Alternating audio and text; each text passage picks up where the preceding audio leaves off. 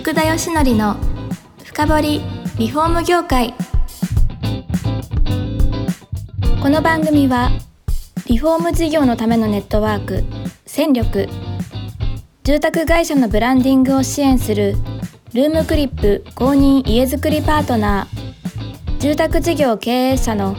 初めてを支援するランリグの提供でお送りします皆さんこんにちはさあ今週も始まりました福田しのりの深掘りリフォーム業界第83回目パーソナリティの福田しのりです今日もですねコシックの武藤さんに来ていただいてますよろしくお願いしますよろしくお願いします。で前回ですねもうサービスの概要はすごく聞くことができましたそれでもう頼みたいと多分ですね思ってる方が結構いるんじゃないかなます。なんだってね一部屋2万円からプロでは頼めるしはい。 AI に頼めば無料 AI に頼んだら無料ってすごいですね、まあそうですね。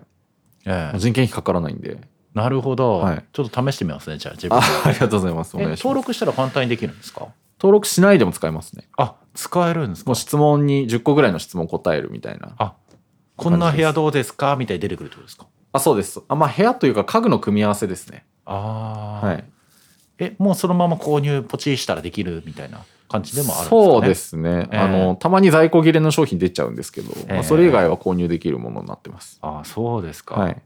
ちなみになんかあの今日はどっちかというとそのリフォーム業界とかプロとのこうつながりみたいな話を聞こうと思ってたんですけど、はいはい。その前に聞くと、はいその家具とかインテリアは結構な商品数取り扱ってるんですか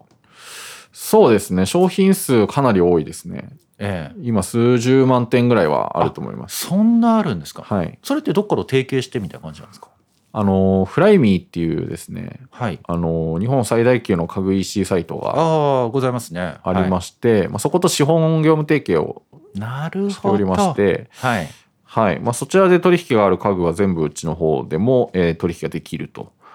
いうような状態になっなてまるほす。ど、じゃはあいほとんど扱えるってことですね。。まあ、そうですすね日本に流通してる家具ほとんど多分はい紹介できると思います。なるほど。じゃあ幅広いコーディネーターはできますよね。何々風みたいな自分に合うものはもう何でもいけるみたいな感じですかね。あそうですね、ええ一応現状で言うと60種類ぐらいのスタイルは、えーはい担保してるっていう感じですね。 60もあるんですか。 60ぐらいですね多分。へえ。スタイルの名前って決まってるんですか何々、何々スタイル。あそうですねなんか北欧インダストリアルとかはいはいはい、はい。なんか、まあ単純なナチュラルスタイルみたいなのもなありるまほすどし、。なるほど。まあ、エスニックみたいな60も絶対出てこないんです けど。名前が。僕もちょっと今空で言えるかといったら怪しいで すそうですか、わかりました。じゃあそんなインテリアサービスはいをですね、あのやっぱりこう聞いてらっしゃるね、リフォーム会社工務店の方にも使ってもらいたいと思うんですけど、はいあのやっぱり先ほど前に番組でね、あの話した通り、リフォーム会社さんとか工務店どっちかというと箱を作って、はいインテリアまでは手掛けられてないって方が多いじゃないですか。はいなんか連携できそうなところ結構あるんじゃないかなと思ってるんですよね。はいそうですねええ実際どうですかそうですねこええこ実はもう今まさにあのヒアリングをさせていただきながら進めているところでありまして、はい。まあ、やっぱりその、まあ、うちのサービスをそのまま住宅業界の例えば工務店の方々とかにはいまあ発注していただくのは結構難しいなと思ってるんですけうどんあの、まあ、形を変えてはい。でうちはそのコーディネートっていうものを、まあ、その工務店の方々をまたいで、えーお客さんに提供するようなはいことはできるかなと思っていて、まはあ、いそのためのツールを今開発しているっていうような状況ですね。あもうじゃあ工務店さんとかが使えるツールが出来上がると将来的にあはいそうですね。いうとこなんもでう近いうちに出せると思います。えどんなイメージのものなんですかそれって工務店が実際使うものなんですかはい。えっ、と、まあ、工務店の方々に使ってもらうようなものにはなるんですけども、はいまあ、簡単に言うと、まあ、3D パースがものすごく簡単に、かつクオリティ高く作れるっていうようなへーツールになっていて、はいまあ、工務店の方々って、その、3D パース結構やっぱりよく作られるっていう、うん作りますね、はやっいぱり、お話あると思うんですけど、はいまあ、やっぱりクオリティがちょっと低いっていうところが、あのあるんですね。まあ、あの単純に低いって言っちゃうとちょっとあれですけど、はいまあ、いわゆるちょっと昔のゲームみたいなビジュアル、はい、まあ、ちょっと解像度が低いというか、うんみたいなものだったりとかっていうのが、まあ、今のえースタンダードだと結構多いと思うんですね。はい。でもそういったところは全て写真みたいに綺麗にもう本当に現実と区別がつかないようなえーものをえーすごく簡単に作れるなっているうものほを、ど。はい、作りたいなと思ってます。で、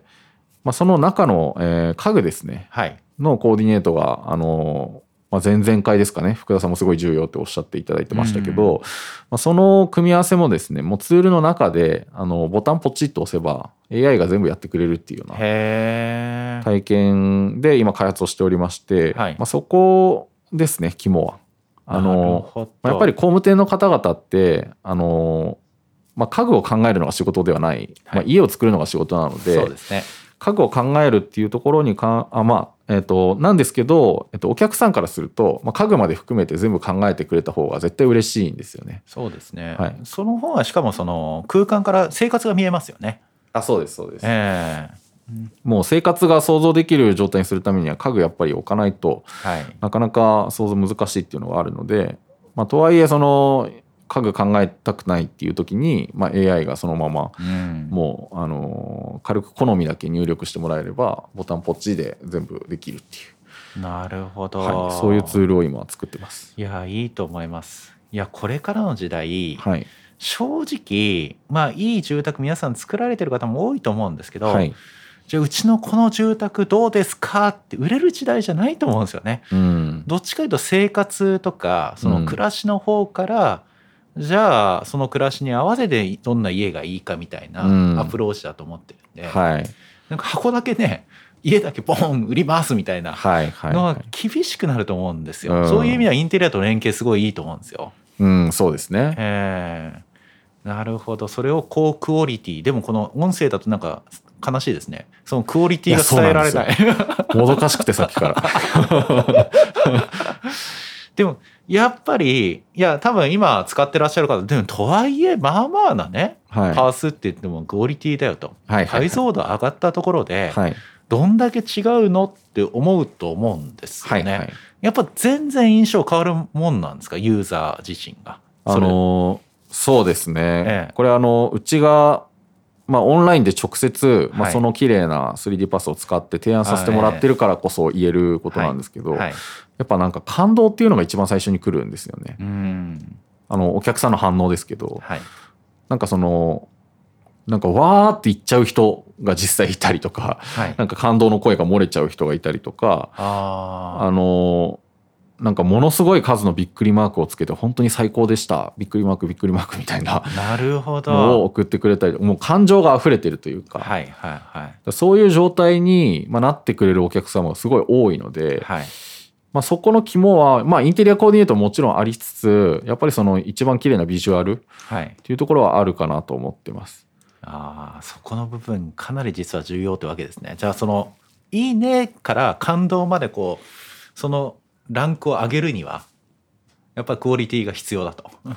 まあ、そうですね、ええクオリティだったりとか、まあ、そのどういった形式で見せるかっていうところあもーありますよね。その実際の家の中を、まあ、はい VR みたいな形で歩けるみたはいいなはいはいはい。モードとかもあの搭載してお出しする予定なので、まあ、そういった見せ方みたいなところもあるとは思いますね。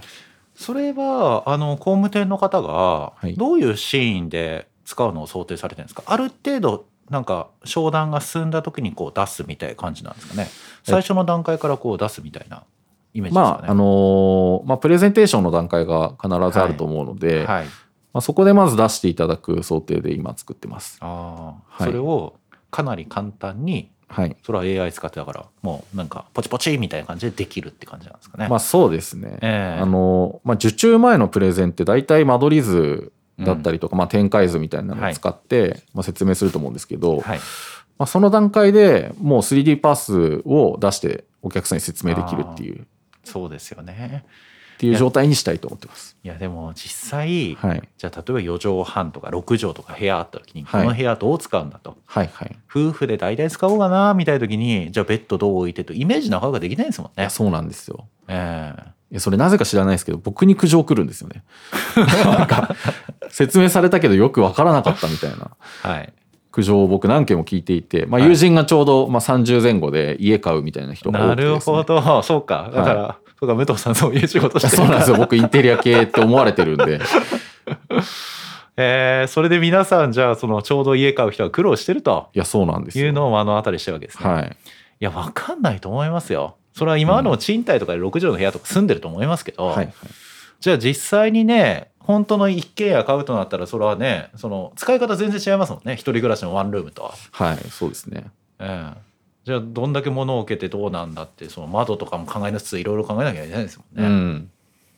いんやそれは難しい確かに。いやそうなんですよああ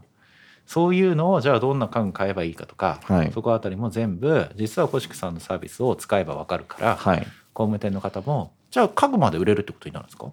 えっ、とはい家具まで販売できるっていう形で、あーはい、サービス作ってますねなるほどじゃあコーディネートして契約率が上がるとともにはい工務店はその家具の分は売上増みたいな感じにあそうなでるすってはいいうことになるんですかね。はい、もう収益源として、えー考えてもらえるような形にしたいなと思ってます。ああそれいいですね。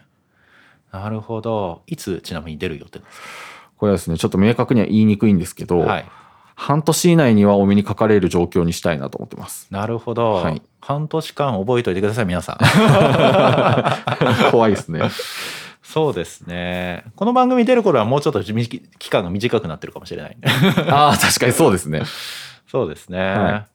いやーでも今のところ多分インテリアまで手掛けられてる工務店さんとかは多くはないので、うん、あのー絶対にそういったものに関して生活にもっと身近なものに関しては私はやった方がいいと思うんですよいね。。やそうですすよね。ええ本当はローンも一緒に組めたら最高ですよね。いやそこをなんとかしたいと思ってるんですけ ど